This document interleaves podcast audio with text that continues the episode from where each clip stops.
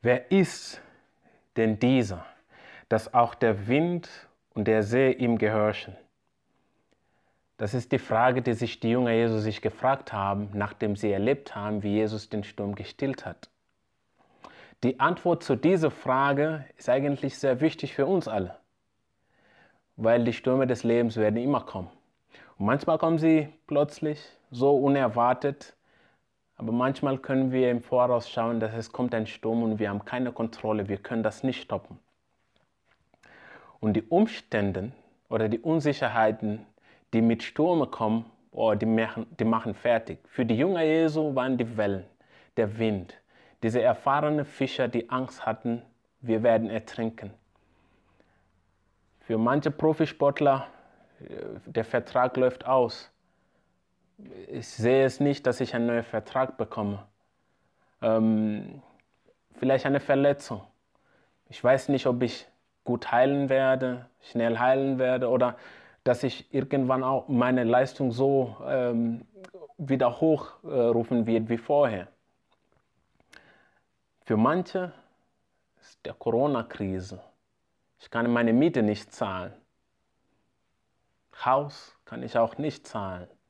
Ähm, was macht man denn? Wenn diese Antwort nicht gestillt ist, dann boah, hat man keine Ruhe. Ähm, und Jesus stellt sie eine Frage. Warum seid ihr fürchtsam? Habt ihr noch keinen Glauben? Also diese Frage zeigt, dass die Jünger Jesus sollte eigentlich wissen, wer er ist. Aber da die Umstände so gefährlich waren, die haben vergessen, wer Jesus ist. Ähm, und im Psalm 89, 9 bis 10 lesen wir, Herr, Gott der Herrscher, wer ist stark wie du? Deine Treue ist rings um dich her. Du beherrschst des Meeres Toben. Erheben sich seine Wogen, du stillst sie. Es ist kein Zufall, dass Jesus den Sturm stillt. Jesus möchte zeigen, wer er ist. Gott des Universums, Schöpfer von allem, der die Macht über alles hat. Und die Jünger haben vergessen, wer im Boot ist, wer mit denen da ist. Und vielleicht für uns auch, wenn wir in den Sturm unserem Leben sind oder wenn wir sehen, dass ein Sturm kommt, wir vergessen, wer mit uns ist.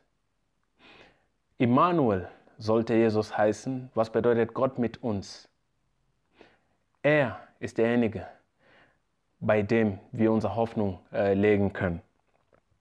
Jesus sagt uns, kommt her zu mir alle, die ihr niedergedruckt und belastet seid.